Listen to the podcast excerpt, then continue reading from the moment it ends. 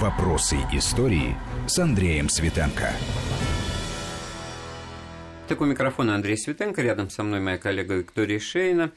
Мы с историком Александром Даниловым продолжаем вспоминать, ну, в большей, в большей степени это делает историк Александр Анатольевич Данилов, обстоятельства ареста Берии, вообще его, так сказать, судьбы, как вдруг закатилась стремительно и неожиданно его звезда, скатилась с небосклона. Он что, действительно, ну так прямо, как и все остальные прочие, недооценивал Никиту Сергеевича, что был просто ошарашен вот этим арестом? Я думаю, что в определенной степени он снисходительно смотрел на всех людей, которые были рядом, может быть, за исключением, допустим, Маленкова, хотя и ему цену, так сказать, он знал, но он никак не предполагал, что вот эти самые люди, с которыми каждый день он общается и которые с ним вместе э, в разные годы были, которые перед ним заискивали, что они способны будут нанести удар в самый неожиданный момент и в самом неожиданном месте, потому что никто не предполагал, что это произойдет именно так. Так вот, они удар-то наносили не потому, что он в ГДР не хочет социализма строить и там закрывает дела врачей, это все как раз, как бы, так сказать, э,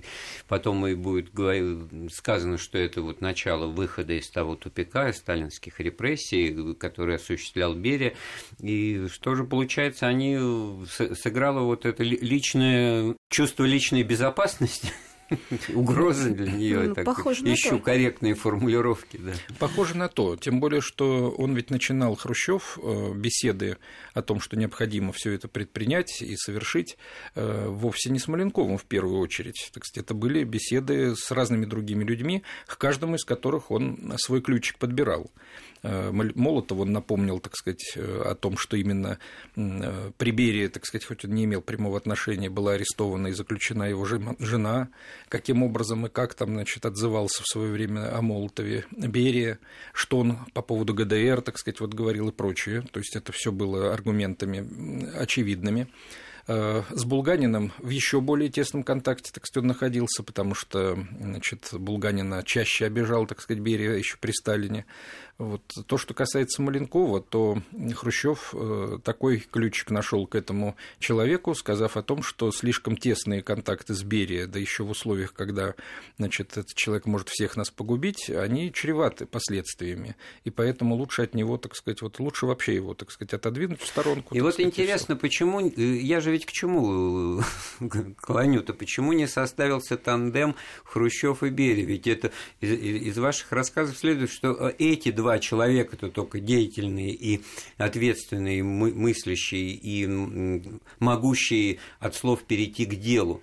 И получается, что по сути э, перемен они одно и то же-то предлагают – рано или поздно и достаточно быстро сказать, да, вот были у нас переги, ну, как и было сказано, вот, в общем, идем в правильном направлении, но вот были такие вот ошибки серьезные, так сказать, отступления, культ личности, все это, это нам не нужно, репрессия, это нам не нужно, да, вот интернационализм развиваем, экономическую свободу большую даем и все, а вот эта компашка, да, она генерировать идеи не в состоянии, она по проторенной дорожке только может идти, она только может исполнять исполнять, брать под козырек. И, собственно, в этом вопросе ареста Берии они тоже все взяли под козырек, а все было сделано, осуществлено руками Хрущева, получается. Ну да, там даже Ворошилов прослезился, когда ему сказали о том, что надо вот навести порядок, потому что ни в грош его не ставят, там и все прочее, и прочее, и прочее. Но вот эти два деятельных человека, они были, с одной стороны, два деятельных, которые рано или поздно должны были столкнуться.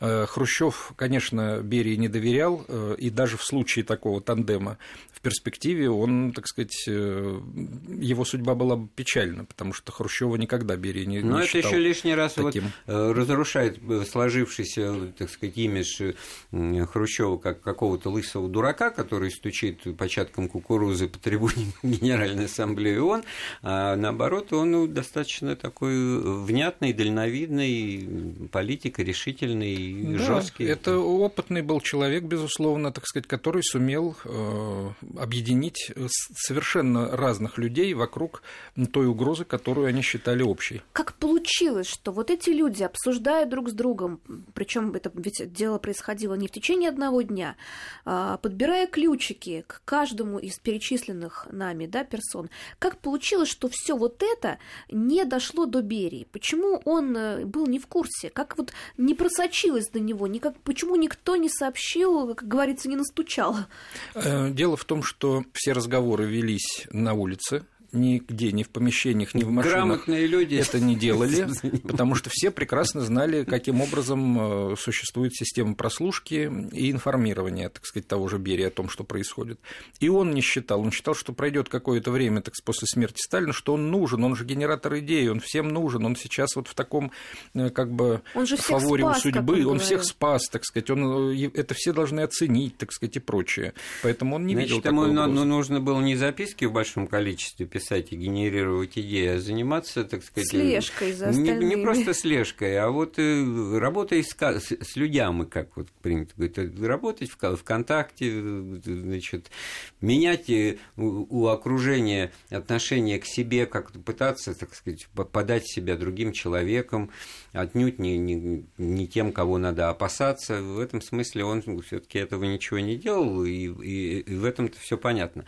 Так вот, все-таки в конце разговора э, Лаврентий Павлович Берия, он, э, ну, буквально расплата судьбы, он получил те же формальные обвинения, которые сам в свое время предъявлял в огромном количестве людям. То есть э, в том, что он не совершал, да. 58-я статья, да, Ну, была? английский шпион. Вот что ему было предъявлено в результате? И как быть с тем, чтобы... Вот нам же понятно, что он достоин той участи, которая его постигла, да, но не, не, по- не на тех основаниях. Вот, вот особенность нашей жизни истории, так сказать, выкручено, все перекручено. Ну, то есть фо- формально подходя, его надо реабилитировать, потому что он не английский шпион, да, а других обвинений ему, получается, и не предъявлялось.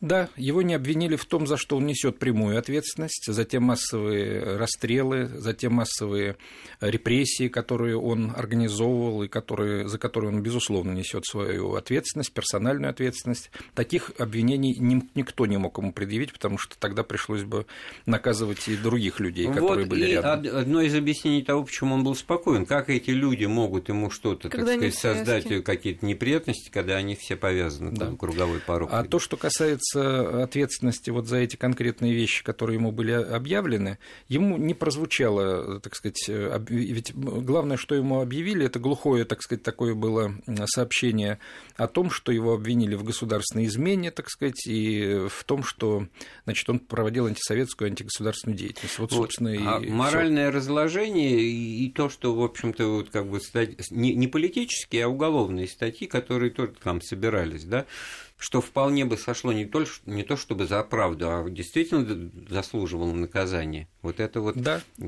Поэтому, кстати сказать, попытки его реабилитации, которые предпринимались вот не так давно, они привели к тому, как вы правильно говорите, что его не, не подлежит эта фигура реабилитации, постольку, поскольку значит, об- мотивы обвинения действительно несуразные, так сказать, но тем не менее, так сказать, мера его ответственности за другие вещи, так сказать, она перевешивает и его, и, так сказать, других людей. Были же попытки реабилитировать и Ежова, так сказать, поскольку он не был э, тем, э, значит, преступником. Ну, точно так же, как и предшественник Берии Ежова Егода Да, пошел на да. плаху вместе с Бухариным и Зиновьевым, и получается, Да. что вот людям, которые только-только начинают интересоваться историей, то вообще ничего не понятно, как такое, так сказать, и Да. правые, и виноватые. Значит, Бухарина реабилитировали, а Егоду, казненного вместе с ним, нет, потому что это... Да, причем я Большая скажу, разница. скажу, что э, вот то, что последовало за Берией, он уже этого не узнал, потому что такого рода информацию ему никто не сообщал.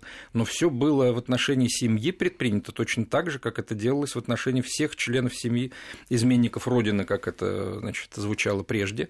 Э, Аресту была подвергнута и значит, специальным допросом, так сказать, была подвергнута супруга.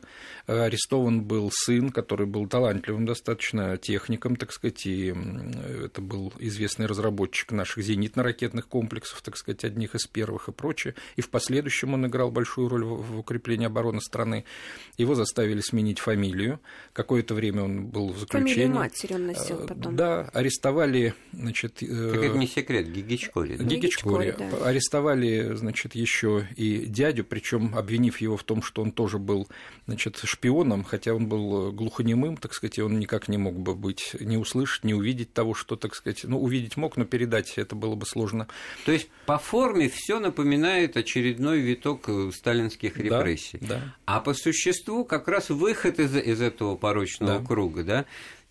И получается, что вот, э, ну, наверное, Берия все-таки такого замысла не имел культ личности развенчивать Сталина. Наверное, бы он поддерживал какую-то более хитрую логику.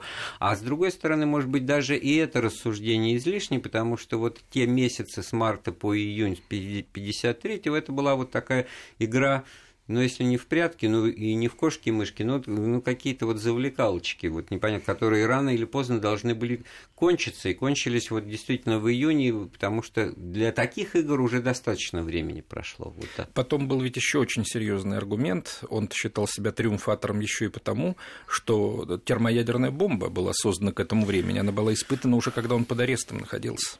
Ну вот э, его участие в ядерном проекте мы как-то не осветили, а время для того, чтобы это сделать, у нас уже не осталось. Напоминаю, у нас в гостях был профессор Александр Данилов. Программу подготовили, провели Виктория Шейна, Андрей Светенко. Всего доброго, слушайте Вести ФМ, слушайте «Вопросы истории». «Вопросы истории».